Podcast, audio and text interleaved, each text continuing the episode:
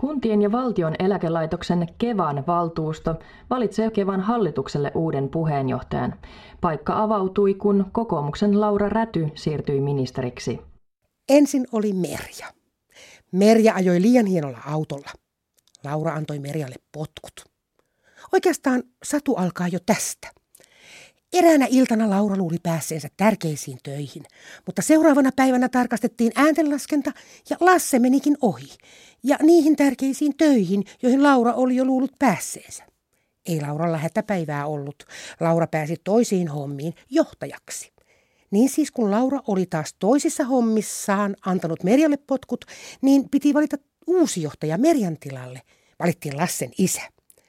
Nyt olisi kaikki ollut paikallaan. Laura johtajana, Lasse tärkeässä toimessaan, Lassen isä johtajana ja Merja ties missä, mikä oli sille ihan oikein.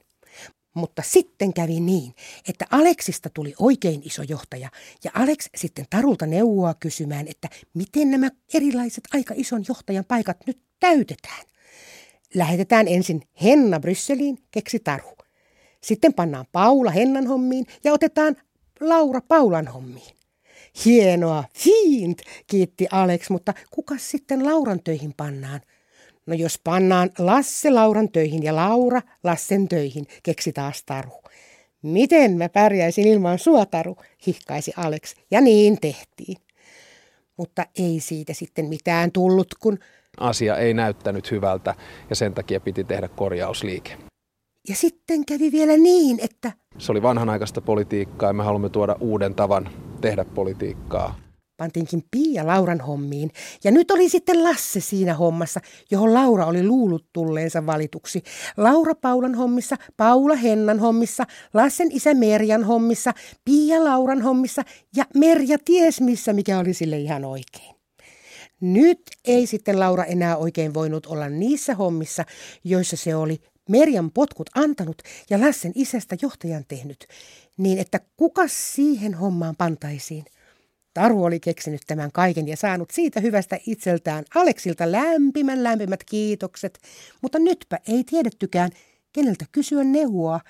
Taru näet oli tällä välin mennyt Kirsille hommiin. Kirsi taas oli aikaisemmin ollut niissä hommissa, joihin Laura oli luullut tulleensa valituksi, mutta ei tullutkaan, vaan Lasse, joka myöhemmin luuli tulleensa valituksi Lauran hommiin, mutta ei tullutkaan, vaan Pia.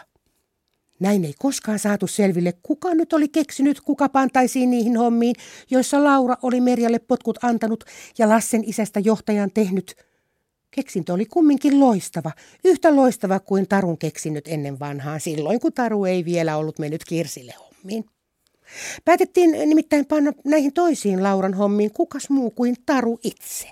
Kokoomuksen sisällä pohditaan tällä hetkellä, että kuka olisi se se henkilö, jota, jota sitten tähän tehtävään mahdollisesti nimitettäisiin. Ja, ja, ja siinä on ollut erilaisia nimiä esillä. Allekirjoittaneen nimi on ollut yksi muiden mukana. Mutta ei siitä sitten mitään tullutkaan, kun... Se oli vanhanaikaista politiikkaa ja me haluamme tuoda uuden tavan tehdä politiikkaa.